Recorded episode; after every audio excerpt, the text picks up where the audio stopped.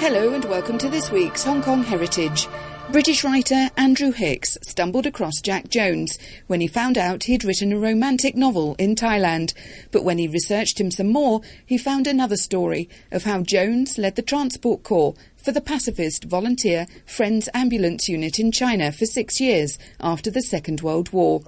I asked him about who Jack was. Jack was one of the most complicated personalities you could probably imagine. He was transport director in Chongqing for the Friends Ambulance Unit for about six years, and he was manic, kind of depressive.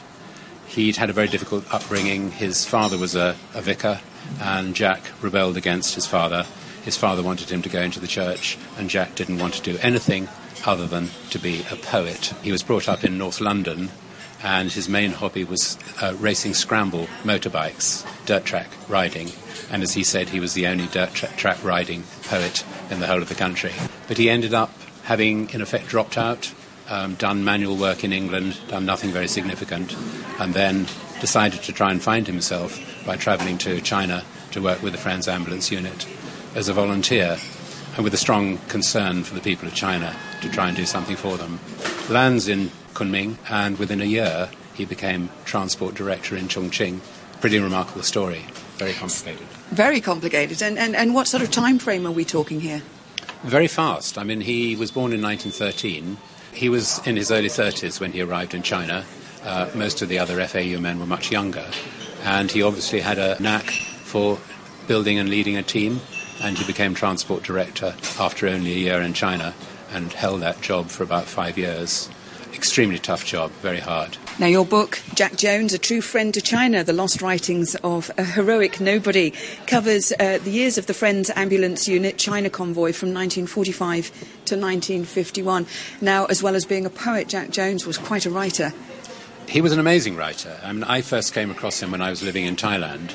He wrote a book called A Woman of Bangkok, which is basically very similar to The World of Susie Wong. It uh, preceded Richard Mason's book by one year and was the story about a young Englishman who comes out to Bangkok and falls for a hostess in a, in a, in a bar. And it's a great, it's a great book, better, I think, than Susie. And um, Jack was an obsessive writer, just as he wanted to be a poet. He also wanted to be a writer, and he was never happier, I think, than bashing the typewriter.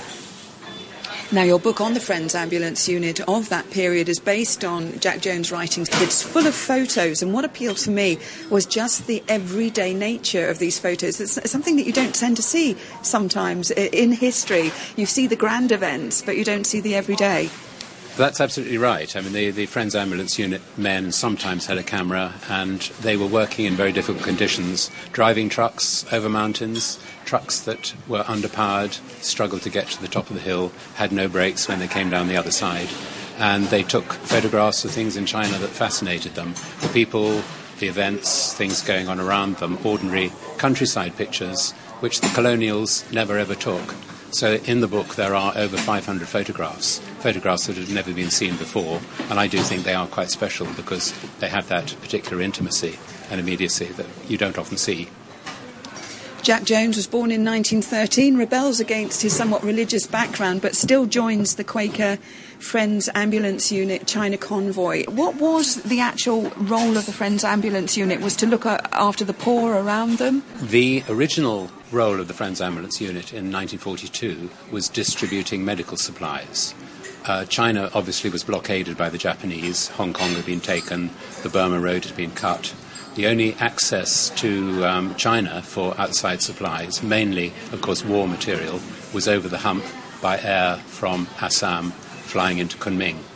And just occasionally, a little bit of space was kept aside for medical supplies medical supplies were coming into Kunming, which is relatively easy. More difficult is distributing them.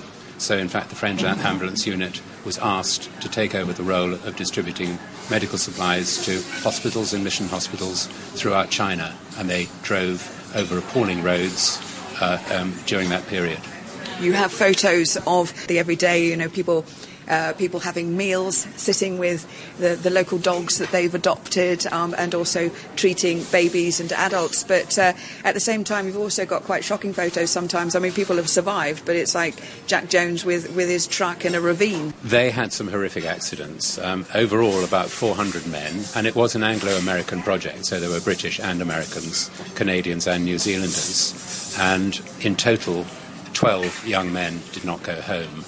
One of Jack's colleagues, um, Brian Sorensen, was killed when his, the aircraft he was flying in flew into a, a, a mountain. Um, others died in, in, similar ways, and Jack, in fact, buried three of his colleagues. So it was dangerous, it was grueling, and um, many of them were, were, were ill in their time in China. Pretty tough. And where did Brian Sorensen come from? Brian Sorensen was the son of a Labour MP in North London um, who was ele- elevated to the Lords as Lord Sorensen. I think what is interesting is that when you look at war photos, you'll see young men in uniform. And so, for some reason, um, even though you can identify with them, it's a little bit estranged. It's that, it's that period in history. What's interesting here is that when I look at the photos of, say, Brian Sorensen, who was just 23 uh, when he died, when his plane went into a mountain. It's a young, good looking man grinning out of this photo, and, and, and also some of the regular photos that you've got of everyday activities here makes it very alive, even though we're talking a period that's now 70 years ago. I agree. When you look at the photographs, they are sort of ordinary blokes driving trucks, sitting around in the dust with their Chinese mates, and that's what I find appealing about them most photographs or, or memoirs of um, foreigners in China are of colonial toffs lording it over the Chinese. These guys were there as pacifists, not promoting any political view, not, not for commercial gain, um, not touting Bibles.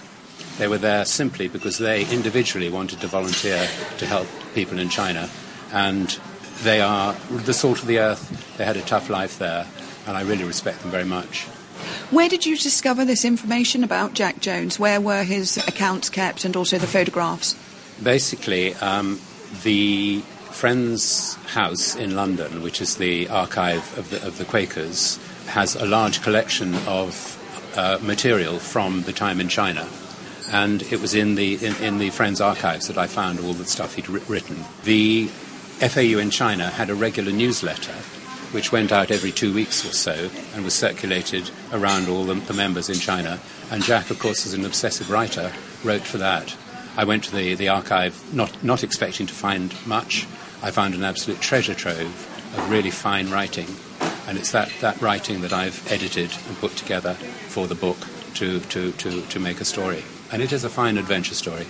It's interesting that you say Jack Jones was uh, depressive um, because actually some of his accounts are quite light-hearted. Yes, I think often people who are very humorous may also be depressive. A lot of comedians are that way. Um, he was complex, and I think one of the sub, obviously one of the main subplots of the of the book is tracing the life of this young man, seeing him discover himself as the leader, but also come to breakdown. And towards the end of the book, there is a very shocking breakdown. I'm talking to Andrew Hicks, the author of Jack Jones, A True Friend to China, the lost writings of a heroic nobody. So the Friends Ambulance Unit, uh, Quaker outfit, 400 men who were based in China during that period. So the Friends Ambulance Unit, were they just in China or were they in other places in the world? They were in during the Second World War. They were all over the world, so there were a large number of projects. Basic, basically, as pacifists, these were men who refused to fight, who didn't want to fight, and they could go before a, a tribunal, show that they were conscientiously objecting to bearing arms, and they could be allowed exemption from military service, provided that they did alternative service. So the Quakers set up the Friends Ambulance Unit in the First World War to provide a vehicle for that military service. And of course, that then was re- re- renewed during the Second World War. China was the biggest project amongst the photos also you really do see uh, aspects of China like terraced, all the terraced farmland, which is quite stark in black and white. You've got some lovely, um, as I say, again, very ordinary photos of some of these people doing their daily work, t- typing in the office, as I say, um, sometimes when things go wrong, like trucks in a ravine. Um, but you've also got some very interesting, from a historical perspective, photos of like cities just as the communists were coming in in 1949, 1950. That was a, a key period. Um, Jack was in China running the transport unit as the communists approached. and quite a few of his writings are about anticipating the what we now call regime change. And one of the most interesting passages, I think, in the book is where he describes the communists arriving in Chungking and um, hearing the explosions. Suddenly, the night sky is lit up and the wall falls in. They don't actually have any glass in the windows, so there's no glass to break. They then spent the night in the grease pit uh, where, the, where, the, where the trucks are maintained, which works as in, in effect as a, a defensive trench. And then the next day, the communists are in the yard, and they were delighted by how polite, gentle, and helpful the, the arriving soldiers were, and a huge contrast to the, the nationalist soldiers before them. So that's a remarkable period, and I, I do think that these day to day accounts, like a blog of the communist so called liberation, really are historically extremely interesting when we see the photos of these convoys of trucks going out providing supplies or going to give medical care. Uh, what trucks were they? I mean, were they the uh, sort of uh, Chinese trucks, something from the war? Yeah, so all of those things. I mean, right at, right at the beginning, um, the FAU started when it, Rangoon was invaded, and they escaped over the Burma Road with the trucks that they, they found in the docks. Um, large numbers of trucks were coming in from America to support the Chinese in their, their war effort. When the Japanese were bombing the, the docks, they actually went down into the docks, found trucks in crates, and were assembling them, driving them over the Burma Road, probably bare chassis with no bodies on, getting them to Kunming, and then building wooden bodies. Those were the first ones. Then, of course, there was no fuel to run them, so they had to convert them to run on charcoal gas. Later, after the war. How does that work? Well, I mean, I, I, I don't know. How does it work? How can oh, yeah, you... you're a lawyer, not a physics man. how, how, can you, how can you run a truck? By burning wood. But they did. It is, the, it is possible. They would buy charcoal by the roadside. Every morning, they would have to spend about an hour and a half uh, cleaning out the filters putting the charcoal into the burners, getting it lit, getting it hot, um, pumping it so that the air ran through it to burn it hot enough, and that would then create charcoal gas. And the truck then ran on the charcoal gas. As well as, as I say, showing these photos of these largely young men and their teams. Um, now, amongst them, uh, there's a, a, man with a dog on his lap who I recognise, of course, as Geoffrey Bonsall, who died in Hong Kong from a stroke in 2010.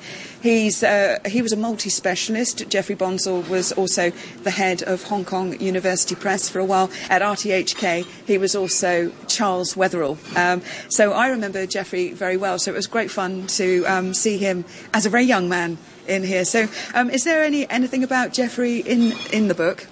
Yes, I mean, there are quite a few passages about Geoffrey. I, in fact, met him in Hong Kong in the early 80s, so, so know exactly who he was. Um, there are also, as you, as you, mentioned, four or five photographs with Geoffrey in. Um, he was working with Jack in the um, Chungking Transport Depot, and then he was, in fact, seconded to teach at a boys' school in Chungking. As well as writing your book, Jack Jones, A True Friend to China, The Lost Writings of a Heroic Nobody, you've actually just been uh, to some of those areas.